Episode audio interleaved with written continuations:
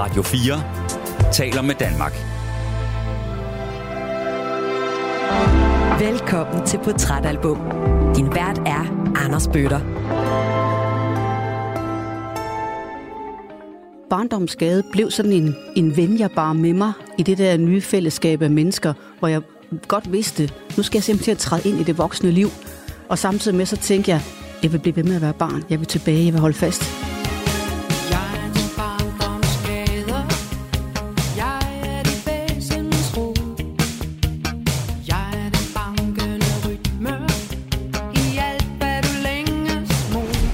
Jeg var lige færdig med gymnasiet det år, og, og det er jo også der, hvor man tror, man ved meget, har forstået meget, også i overdimensioneret forstand. Det er jo også der omkring, jeg var skråsikker atheist, fordi det er man også, når man er ung og ikke har tænkt sig godt nok om. Sagde præsten. ja, lige præcis. Jeg var øh, ganske overbevist om, at jeg aldrig skulle være som andre mennesker. Jeg var en undtagelse. Jeg var noget, verden aldrig havde set før. Det er altså ikke så usædvanligt, at man som en lille pige virkelig vil være en dreng. Mm. Og jeg er meget, meget lykkelig for, at jeg ikke fik tilbuddet om at blive transformeret om dengang, for det var gået rent galt. Jeg havde sikkert sagt ja. Det, der var så stort ved den plade, var også, at jeg følte mig jo voldsomt genkendt i det. Så den plade har også været med til at, øh, at forvisse mig om, at jeg har altid været en pige indeni. Selvom at jeg ikke ønskede det og gerne ville være en dreng. I barndommens lange og dunkle nat brænder små blinkende lygter. Jeg har faktisk brugt meget energi på at insistere på at tale om ondskab, selvom at det kan gå ud over ens image som et venligt menneske, fordi folk tror næsten, man selv har berøring med det, når man insisterer på at tale om det. Men det gør jeg jo, fordi jeg er helt overbevist om, at vi passer bedst på hinanden, hvis vi erkender, at ondskab også findes i verden som en kraft, og i os som en kraft.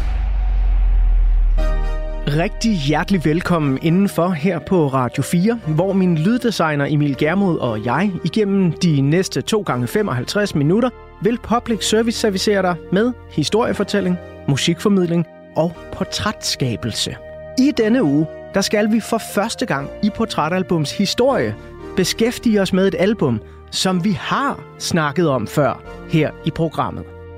Tilbage i sommeren 2022 der tog jeg nemlig min bil og kørte til Fyn på en af årets varmeste dage. Her mødtes jeg med den tidligere folketingspolitiker, forfatter, levekvinde og meget mere, Rit Bjerregaard. Og med udsigten til en spejlblank Dalby Bugt midt i hedebølgen, så sad vi der og drak Rits hjemmelavet saftevand, imens vi talte om livet og Anne Linnets album Barndommens Skade – som indeholder sange, der er skrevet af forfatteren Tove Ditlevsen. Rit Bjergård kunne især spejle sig i Tove Ditlevsens tekster, fordi hun, ligesom Tove, er vokset op under ret trange kår på Vesterbro i København. Og den opvækst i de år virker umiddelbart ret langt væk fra ugens gæsts barndom og ungdom. Tror jeg i hvert fald. Og netop derfor så glæder jeg mig sindssygt meget til igen at dykke ned i Anne Linnets Tove Ditlevsen univers. For et musikalbum, det kan jo betyde vidt forskellige ting for vidt forskellige mennesker på vidt forskellige tidspunkter i Danmarks historie. Men jo jo, altså, visse ting ændrer sig naturligvis ikke. Vi er stadig i året 1986, som er året, hvor Anne Linnets Barndommens Gade udkommer, og bogen i øvrigt også bliver filmatiseret med Sofie Gråbøl i hovedrollen. Og Anne Linnets sange er jo naturligvis også de samme. Men både året 1986 og sangene, de betyder måske noget helt andet for ugens gæst. Og inden jeg byder velkommen til Sørine Godfredsen, så får du her en lille smule af titelnummeret fra Barndommens Gade.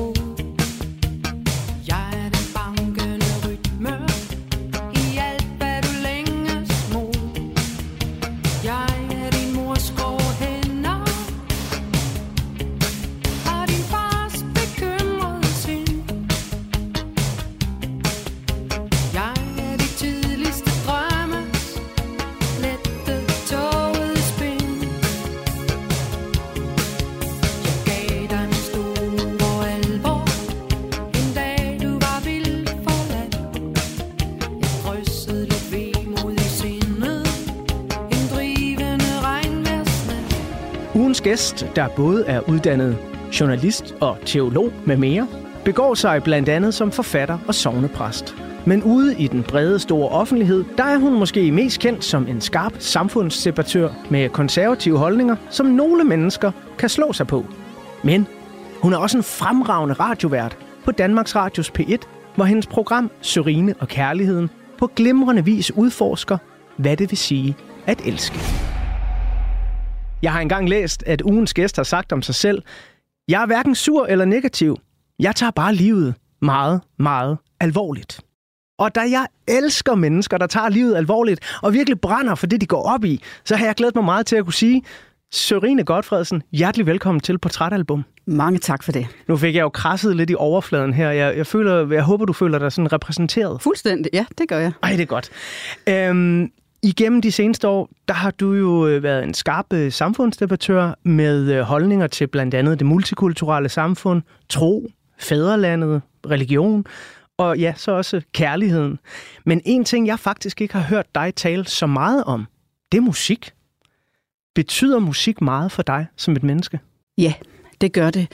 Og det betyder ikke, at jeg har forstand på det, eller sådan har dykket ned i, i den, i den så musikalske verden på den måde. Men jeg har jo ligesom alle andre mennesker lyttet til musik hele mit liv, og øh, befinder mig i den der, øh, øh, det der punkt, hvor man med sin fornuft ved, og også kan sanse med sit følelsesliv, at den store klassiske musik er større end popmusikken.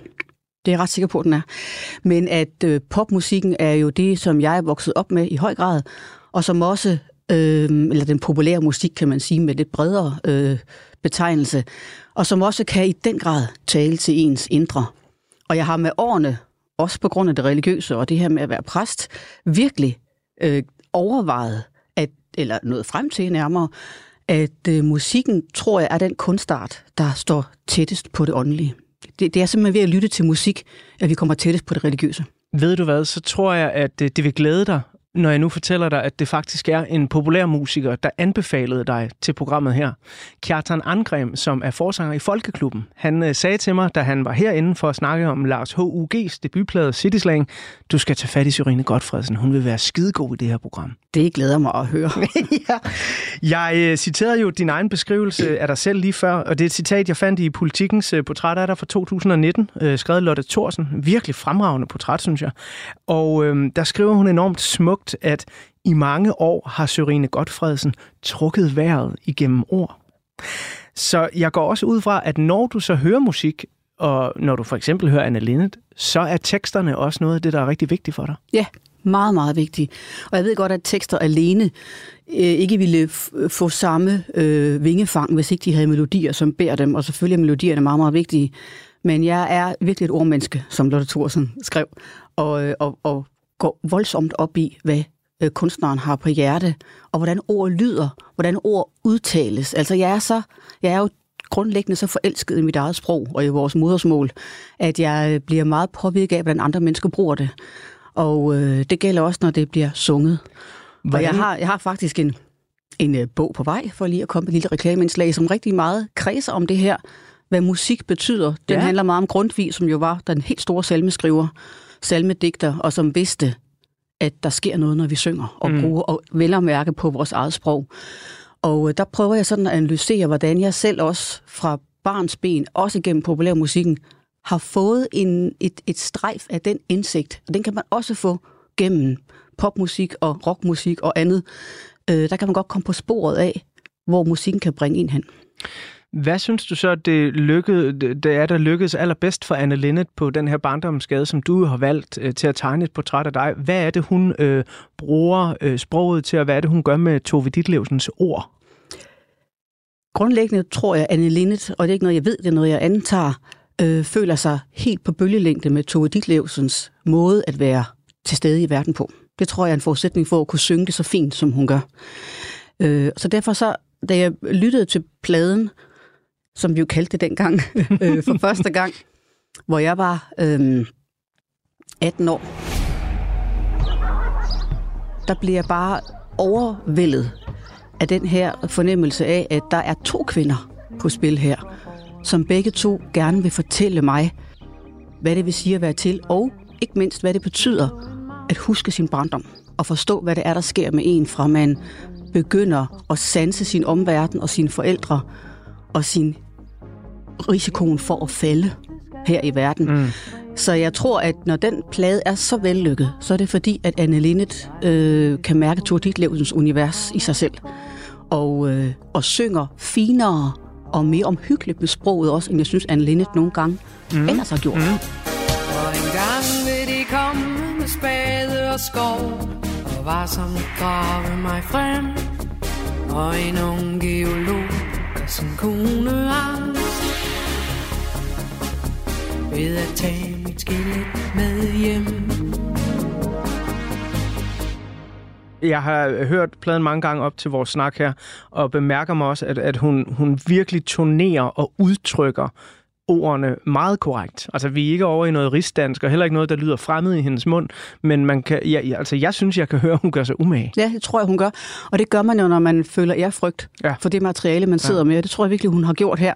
Så der er heller ikke sådan en, der er ikke, der er ikke sådan øh, rockmama, øh, hedder det, tendenser over det, eller et forsøg på at gøre det suveræn til hendes. Jeg tror, hun opfatter sig lidt som den, der skal videreformidle det her smukke mm. budskab. Og det er noget af det bedste, der kan ske med en kunstner. Det er den der øh, øh, proces, hvor man træder ind på et punkt og siger, nu skal jeg bare stå her og være medie for noget andet.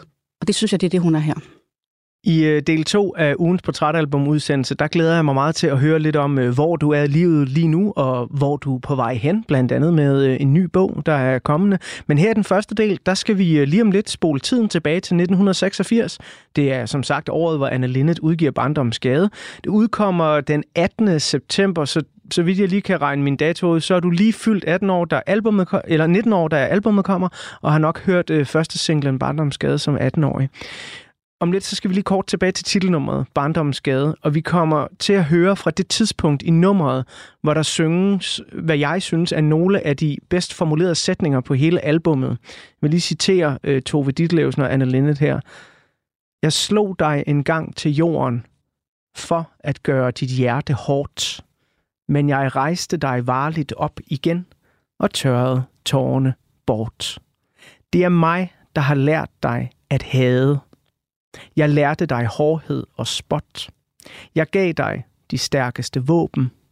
Du skal vide at bruge dem godt. Hvad betyder den her type af dansk lyrik for dig? Udover at jeg, som sagt, er begejstret, når mennesker kan bruge deres sprog, og det kunne dit liv som virkelig, så betyder det, at jeg bliver mindet om, hvilket jeg tror er en stor sandhed, at det, man husker fra man er lille, de første voldsomme indtryk, man får af verden, sætter sig utroligt dybt i ens bevidsthed, og selvom man måske kan leve i et stykke tid sit voksne liv uden at tænke så meget over det, så vil det øh, i løbet af årene komme mere og mere tilbage. Og når man bliver ramt af det som ung, hvad jeg gjorde her, så er det fordi, at jeg når man er 18-19 år, er man meget teatralsk til mode. Jeg var. Jeg, jeg havde, en forestilling om, havde en forestilling om, at næsten alt, hvad der skete, og alt, hvad jeg sagde, alt, hvad andre sagde, havde næsten mytologisk betydning, ikke? fordi ja. man er så overopslugt af sin egen eksistens. Og det var jeg også dengang. Og skrev digte og ville være forfatter, og jeg ville alting.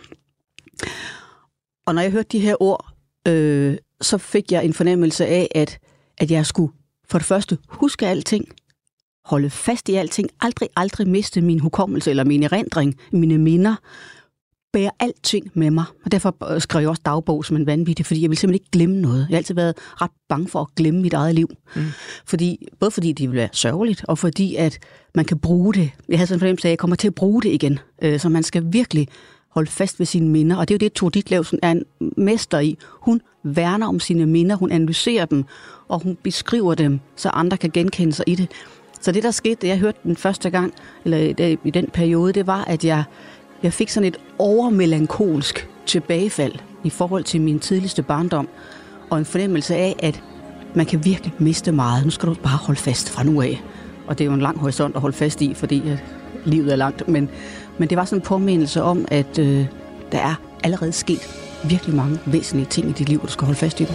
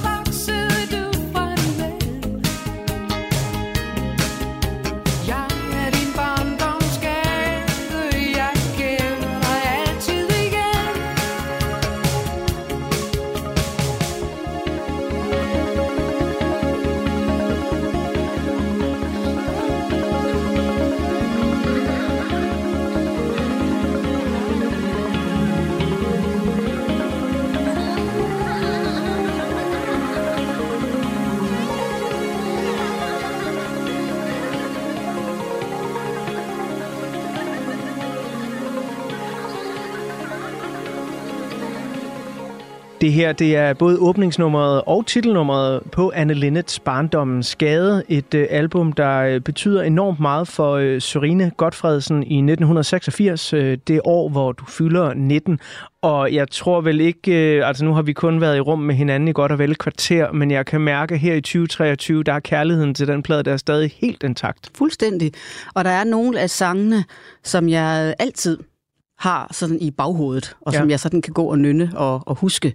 Jeg var lige færdig med gymnasiet det år, øh, og når man er, jeg gik på øh, Amtsgymnasiet i Hasten, som ligger mellem Aarhus og Randers, hvor jeg voksede op, og, og det er jo også der, hvor man synes, man er ret voksen og samtidig fuldkommen porøs. Man er jo hverken det ene eller det andet, men på vej til at prøve at blive et menneske, og tror, man ved meget, har forstået meget, også i overdimensioneret forstand. Det var også det omkring, jeg var og skråsikker atheist, fordi det er man også, når man er ung og ikke har tænkt sig godt nok om. Sagde præsten. ja, lige præcis. Så, så, så jeg var, jeg var, man er jo voldsomt modtagelig for, øh, for, hvad der er af følelsesmæssige, filosofiske og musikalske indtryk i ens nærhed.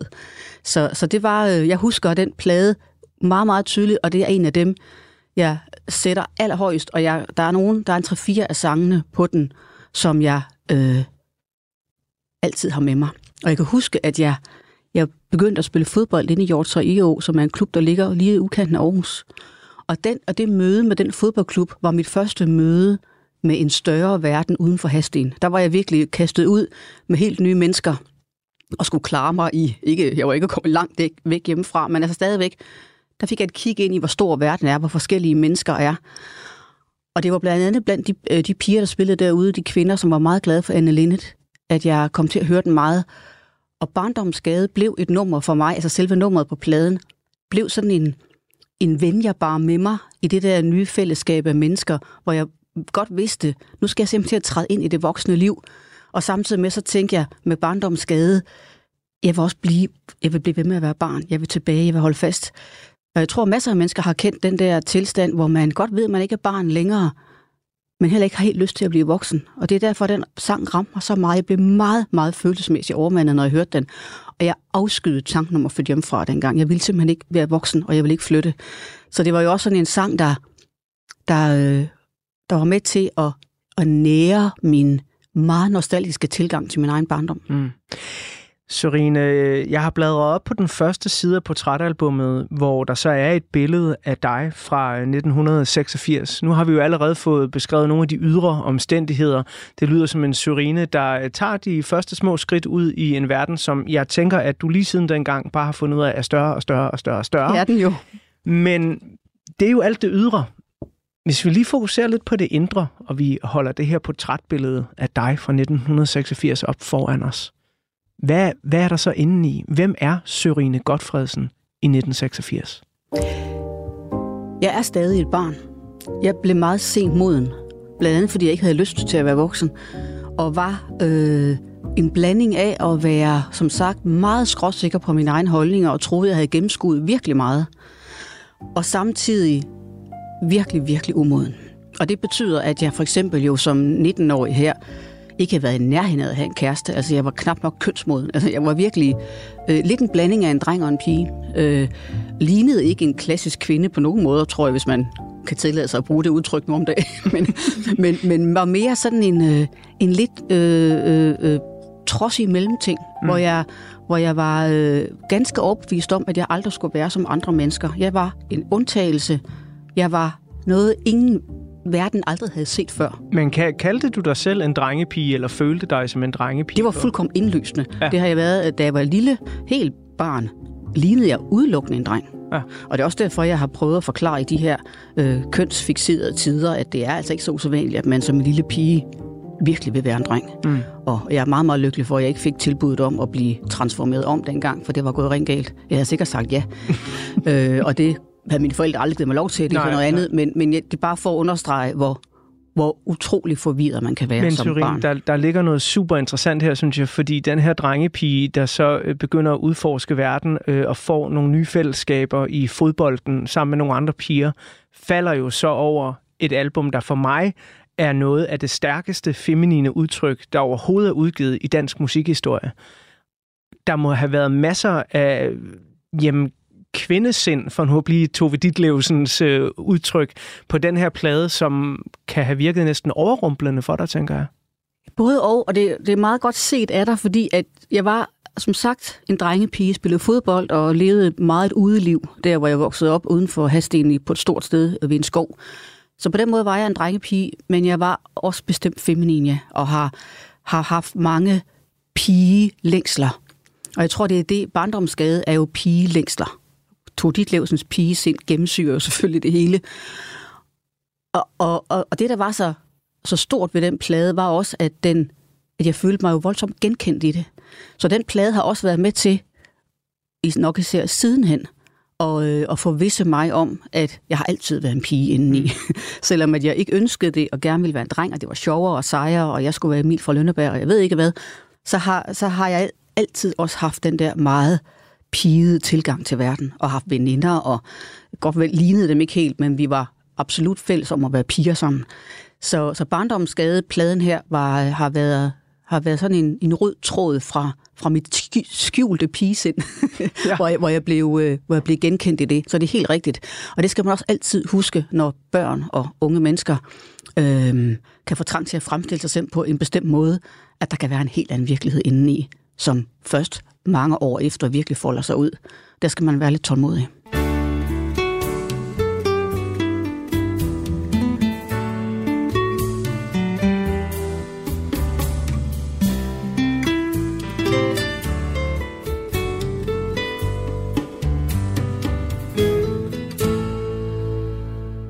Lige om lidt, så vil jeg bladre om på den næste side af portrætalbummet, hvor der er et billede af året 1986. Og det er et øh, billede, jeg fortæller i korte, udvalgte overskrifter, så vi kan blive lidt klogere på, hvad sker der egentlig ude i den store verden øh, og herhjemme i Danmark. Men øh, inden vi kommer så langt, så skal vi lige have en lille smule af det lille, fine forelskelsesnummer. Mit hjerte hamrer. Og Sørene, du beskæftiger dig med, ret meget med kærligheden i de her år. Øh, I hvert fald i dit radioprogram på P1. Øh, men jeg er sådan lidt nysgerrig på forelskelsen. Fordi en ting er jo den store, dybe kærlighed. Noget andet er den her indledende sindssyge, der kan føre til den dybe, store kærlighed.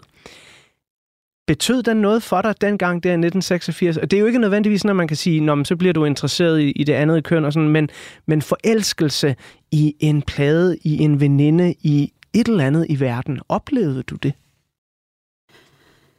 Jeg var forelsket i drenge. Fuldstændig hemmeligt. Øh, det var der ikke nogen, der vidste noget om. Jo, mine nærmeste veninder vidste nok. Fordi alt for mig dengang var, var platonisk. Jeg var ikke en, en pige eller et ung menneske, der på den måde kunne træde frem som, som helt støbt. Så hvis jeg var forelsket i drengene, så var det altid hemmeligt, og intet blev realiseret.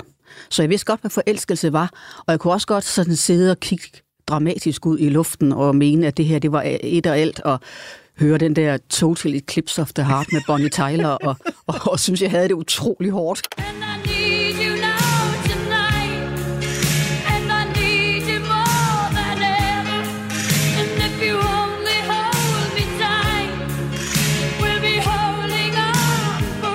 Altså hele den der virkelig velsmerts ting, den kendte jeg godt, men spørgsmålet er, og det har jeg tit tænkt over siden, om man kendte det, fordi man har fået det forklaret og set ja. det på film, eller om det overhovedet var noget, jeg følte. Ja. For jeg har ikke som barn og ung været glødende forelsket i noget. Ja. Kun i min pony.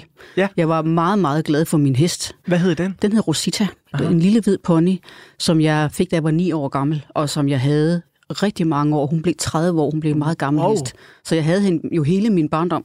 Og, ja, og, og, langt, og langt op i mit voksne liv. Ja, ja. Så på den måde, så var hun jo Øh, hun var min sjæleven, og, og, og selvom man ikke kan elske dyr på samme måde som mennesker, så kan man bestemt godt mærke kærlighed til et dyr. Og det er der jo rigtig mange mennesker, der gudskelov erfarer. Og det skal man på ingen måde undervurdere, hvad det betyder. Så jeg var nok, det var nok det nærmeste, jeg havde af rigtig forelskelse, hvilket også betyder, at, at jeg, at jeg øh, da hun døde, og det hele taget det der med at miste dyr, var i mange år min primære erfaring i forhold til sorg det var at miste dyr, for jeg mm. havde ikke mistet mennesker. Jeg havde ikke været forelsket på den måde og blevet svigtet. Så jeg havde ikke, jeg havde ikke andet at relatere sorg til en, øh, en, en dyr, som vi mistede. Så Rosita var, hende var jeg nok lidt forelsket i. Det er en meget, meget smuk øh, og synes jeg meget menneskelig historie også. Øh, og det er jo sagt af en radiovært, der har det oftest bedre i dyrs selskab end i menneskers okay. selskab. Øh, ja. og, og det siger jo også noget om, om øh, min kærlighed til både firebenet, tobenet og, og ottebenet. Men det er nu en helt anden historie. Fordi lige nu, der skal vi lige have lidt af det nummer, jeg lovede. Det lille forelskelsesperle, der ligger der. Mit hjerte hamrer. Mit hjerte hamrer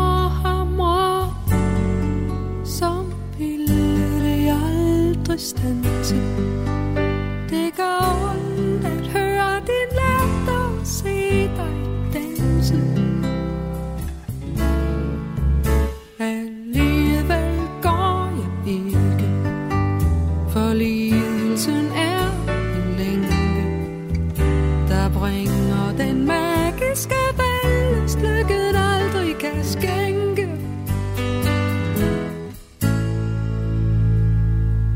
Din arm omkring hendes skulder.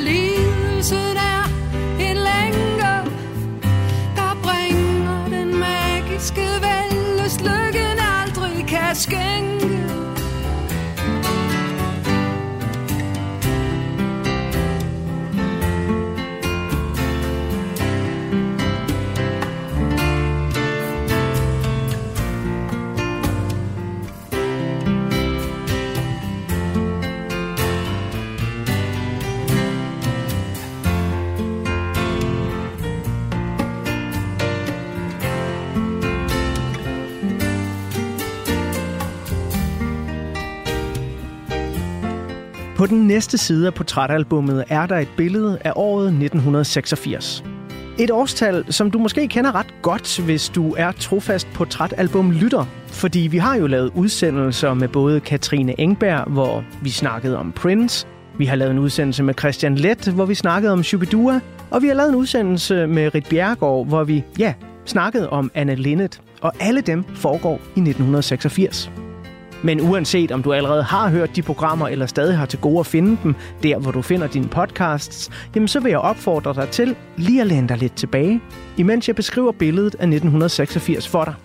Så vil du igennem de næste 10 minutter blive lidt klogere på en del af verden, som den så ud, dengang Sørine Godfredsen var 18-19 år.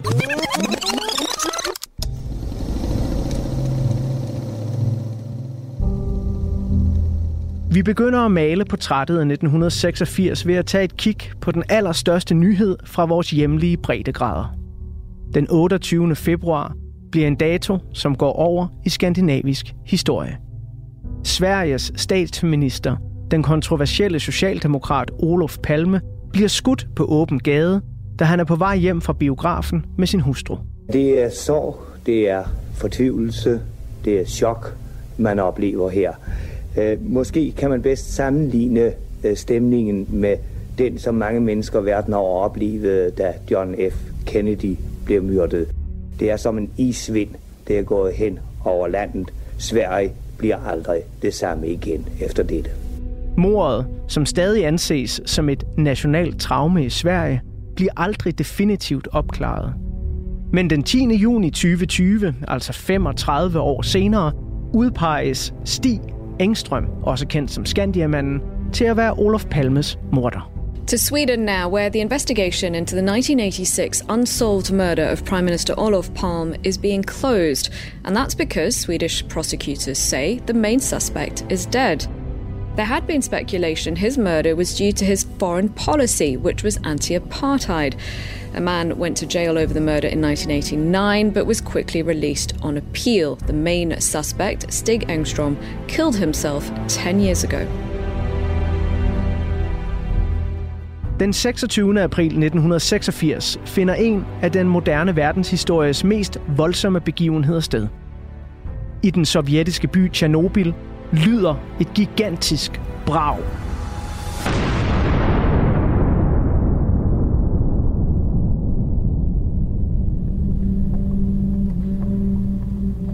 Det er lyden af en atomreaktor, der eksploderer. Og den lyd har på vidt forskellige måder sendt ekoer igennem hele verden lige siden. For ikke nok med, at en masse ukrainere måtte lide under eksplosionen, den efterfølgende brands omfattende ødelæggelser og radioaktiv stråling. Nej, store dele af verden oplever i ugerne og månederne efter ulykken, at det helt bogstaveligt talt regner ned med radioaktivt affald. Det kommer fra en radioaktiv sky, som nåede at brede sig ud over størstedelen af Europa, Tyrkiet, dele af Kanada og ja, sågar så langt væk som Japan. Tjernobyl-ulykken er på alle målbare parametre stadig den værste atomulykke i verdenshistorien, og omfanget af dens geopolitiske betydning blev helt enorm. Danmark og Sverige kræver en grundig forklaring på, hvorfor en alvorlig reaktorulykke på et sovjetisk atomkraftværk først blev meddelt omverdenen mere end et døgn efter, at ulykken var sket. Der er stadig usikkerhed om, hvor alvorlig ulykken på atomkraftværket nord for millionbyen Kiev var, men også amerikanske atomkrafteksperter mener nu, at der kan have været tale om en nedsmeltning af reaktorkernen, det såkaldte Kina-syndrom, altså det værst tænkelige uheld på et atomkraftværk. Sovjet erkender, at der har været ofre. Den koncentration af radioaktiv stråling, der ramte Skandinavien i dag, svarer til den mængde, der blev udsendt, da atomforsøgene i atmosfæren var på deres højeste i 70'erne.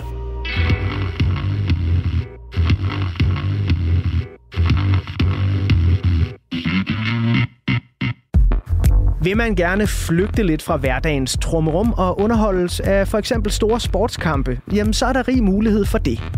Blandt andet så er der en ung amerikansk stjerne, der bogstaveligt talt slår sit navn fast i 1986. Straight jab by Mike Tyson. 20 years old Mike Tyson on his way to becoming one of the youngest heavyweight champions of all time. Den kun 20-årige Mike Tyson bliver nemlig kåret som den yngste sværvægts verdensmester nogensinde. Det sker, da han slår Trevor Burbick i Las Vegas. Trevor Burbick falls back in the rope. I don't know if he's going to be able to continue. He's got the heart, but his body won't let It'll be scored as a knockout. Mills Lane counted him out to 10. It's all over. We've got a brand new heavyweight champion of the world, Mike Tyson. I biografens mørke, der er 1986 et virkelig godt år for store actionfilm. Årets mest sete amerikanske blockbusters er Oliver Stones Vietnamkrigsdrama Platoon, den australsk-amerikanske romantiske feel-good actionfilm Crocodile Dundee, og så alle tiders største amerikanske flydrama med en storspillende Tom Cruise i hovedrollen Top Gun. En film, der i øvrigt også har et helt formidabelt 80'er soundtrack.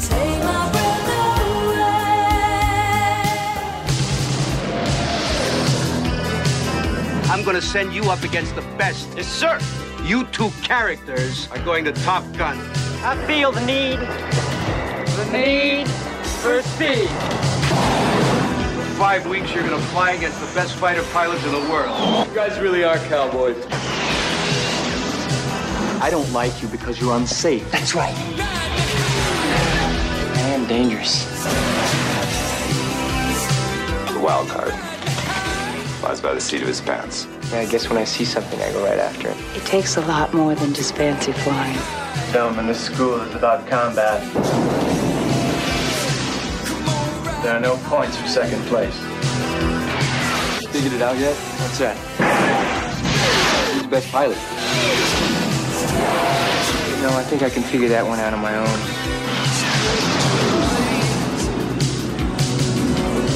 Tom Cruise, Kelly McGillis. Top Gun. Her hjemme i Danmark, der bliver alt salg af italiensk vin forbudt i 1986. Det sker efter 17 italienere dør, efter at de har drukket træspritholdig vin. Og det sker til og med i et år, hvor danskerne bliver bedt om at stramme livrammen ind. Den nyligt tiltrådte firkløverregering får nemlig flertal for deres såkaldte kartoffelkur. Det er et finanspolitisk indgreb, som skal fremme opsparingen og mindske gælden. Underskuddet på betalingsbalancen i 1985 blev på 28 milliarder kroner, og det bliver ikke mindre i år. Derfor vil regeringen i dag fremlægge en samlet plan for en videreførelse og justering af den økonomiske politik med det sigte at styrke betalingsbalancen både på kort sigt og på længere sigt. Stigningen i privatforbruget svarer til ca. 50 milliarder kroner, og løsningen får navnet kartoffelkuren efter kartoffelferien, det gamle navn for efterårsferien. Kuren betyder blandt andet en omlægning af alle kreditforeningslån, så de bliver markant dyrere de første år. Desuden bliver der lagt en 20% afgift på forbrugslån.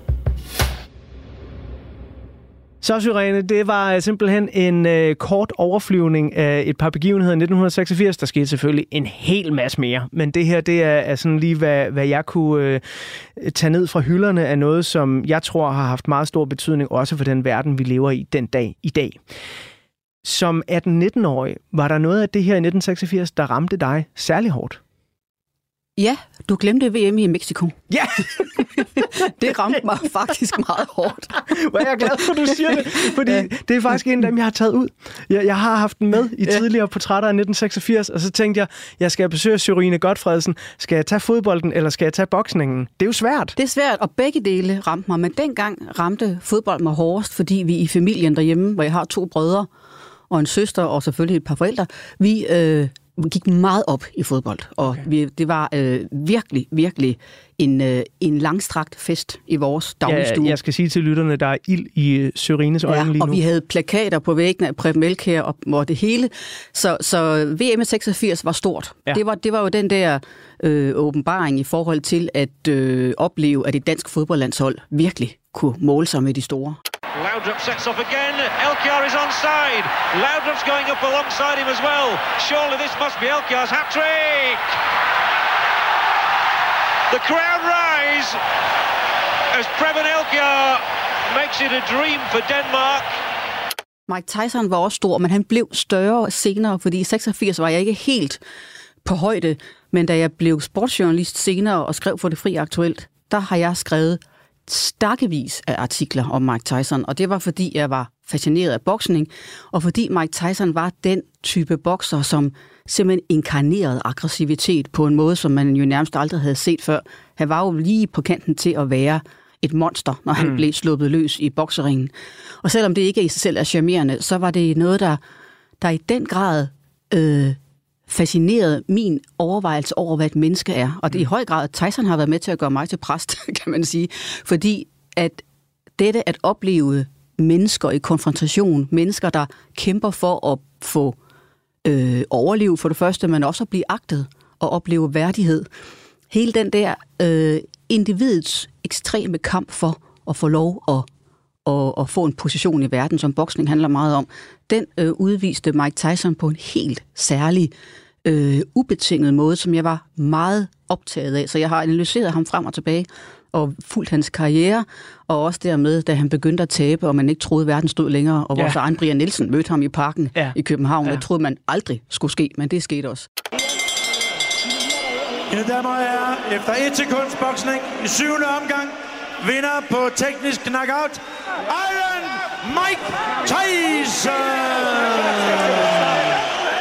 Sørin, øh, i dit virke som øh, præst, øh, og når du beskæftiger dig med både værdipolitik og, og vores samfund helt generelt, så, så er der jo nogle gange ting, som kommer til at dreje sig lidt sådan om livets modsætninger. Øh, lys og mørke, øh, godhed, ondskab.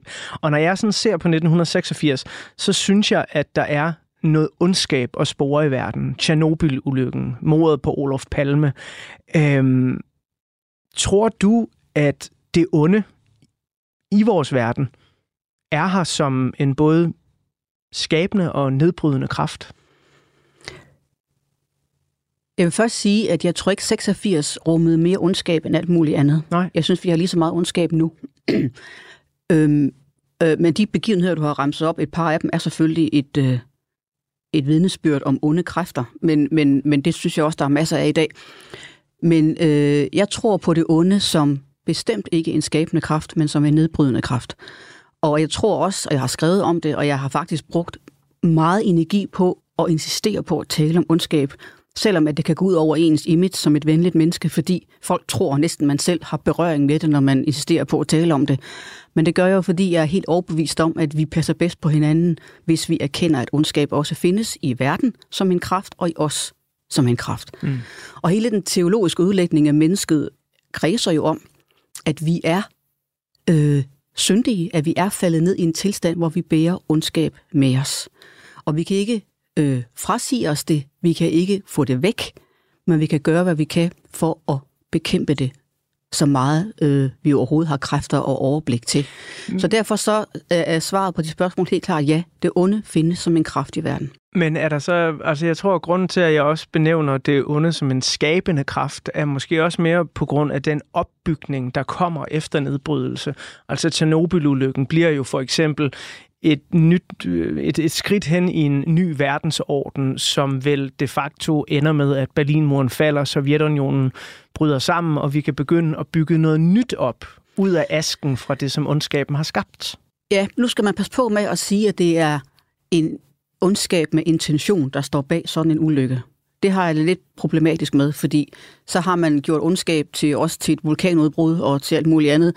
Og jeg opfatter mere ondskab som en vilje, som, øh, som har en intention og som vil ramme noget.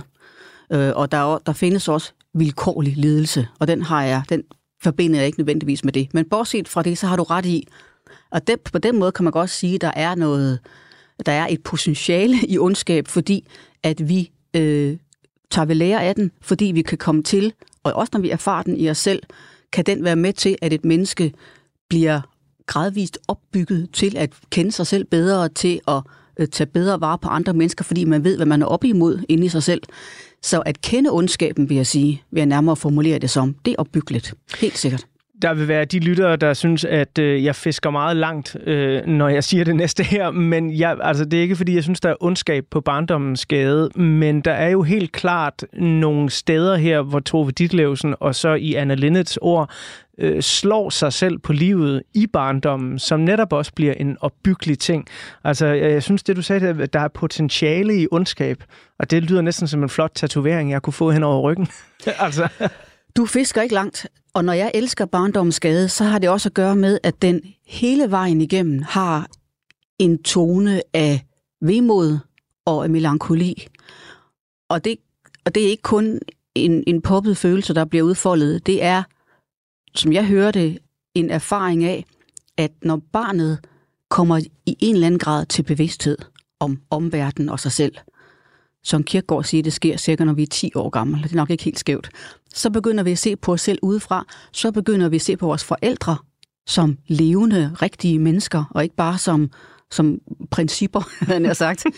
så, så, og når det sker, når barnet kommer til øh, eksistentiel bevidsthed, så begynder det også at indse, at det skal dø, og at det skal miste, og at nogle af de ting, som jeg ser omkring mig nu, forandrer sig voldsomt. Og det er en meget stor sorg. Det var det for mig som barn. Det tror jeg, det er for mange børn. At opdage, det er som om, der er noget, der brænder sammen. Ja. Og det er det, Anne, det, det Tove Ditlevsen også øh, er eminent god til at beskrive. Det er at leve i den tilstand, hvor man på sin vis elsker sine omgivelser, og også elsker sin far og mor, men allerede er begyndt at sørge over, at man skal miste. Og det nummer, jeg holder allermest af, mm. sammen med selve barndomsskade, det er det nummer, der hedder Erindring. Det er en, øh, kan du se, hvad der står i mit manus? Der står? Erindring, Ja, og det er fordi, at vi er nået til det samme punkt. Fordi der øh, beskriver hun jo en frokostudflugt ja. i Søndermarken mm. på Frederiksberg, og, øh, og kredser hele tiden om, hvordan hun ser sin far og mor. Ja. Og at hun ser dem, at de er glade i et øjeblik, og der kan man godt fornemme, at det er en hverdag, hvor de sjældent er glade, mm. og at hun, øh, men også at der ligger også den tone i den sang, at hun, øh, at det her, det er sådan set højdepunktet. Den her frokostudflugt, som jo det, man elskede som barn. Jeg elskede at tage på grøftekantsfrokost og, og pakke kogte æg ud og alt det der. Det var simpelthen på en eller anden måde øh, sådan den intense lykke. Nu er vi kun os mm. her i det grønne, tæppe, mad. Og det er også det, hun beskriver her, at på en eller anden måde bliver det højdepunktet i hendes barndomsminder. Og der kan man også godt selv huske de der øjeblikke, der aldrig bliver overgået. Og ja. man kan ikke forklare, hvorfor. De står bare helt særskilt som lykke. Der er... Og derfor, bare lige for at gøre det færdigt, og derfor så er det en, den sang er så porøs, fordi at der ved barnet godt, alt det her, det forsvinder. Og det, for at gøre et sløjfe på din bemærkning, det vil jeg også opfatte som en erkendelse af ondskab, fordi ondskab for mig også er livet, der går ned, livet, der går under, det, der bliver ødelagt, lykken, der får modsigelse. Og det er det, hun er ved at erkende. Lykken vil blive modsagt. Og det er også i mine øjne forbundet med ondskab. Og det er netop øh, erindring, som jeg faktisk havde tænkt mig, at vi skulle slutte denne her første del af portrætalbum med. Og øh, den får du så lov til at høre, øh, imens jeg klapper portrætalbummet sammen. Når jeg åbner portrætalbummet igen, så øh, vil vi være i gang med del 2 og havne lige direkte i året 2023, hvor det her jo stadig er en sindssygt stærk og øh, potent plade fra Anne Linnet.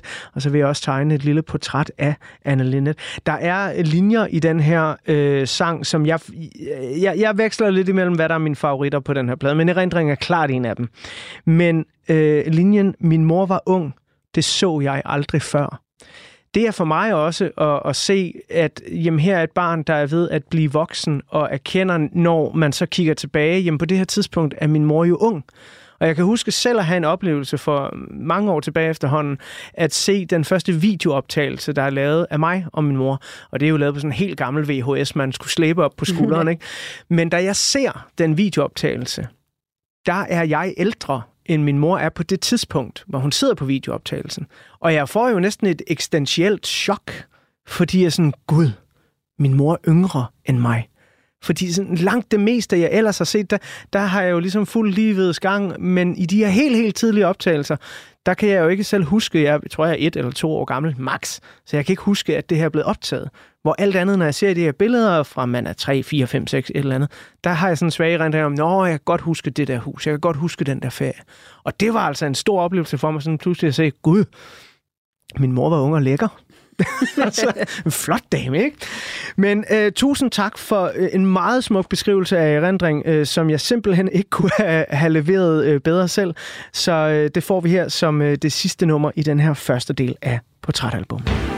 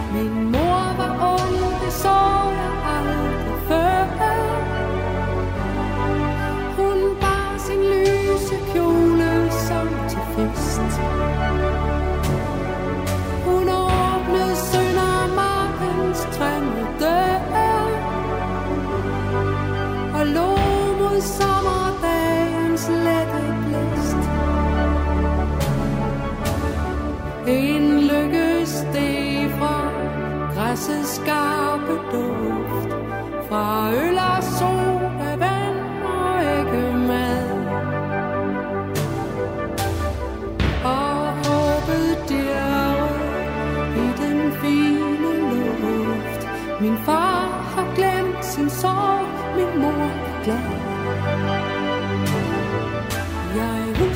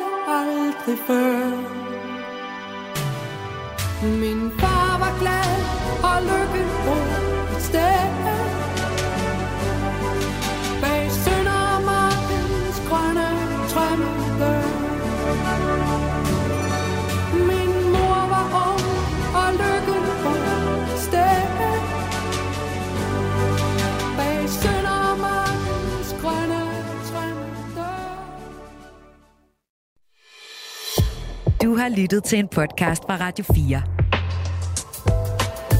Find flere episoder i vores app, eller der, hvor du lytter til podcast. Radio 4 taler med Danmark.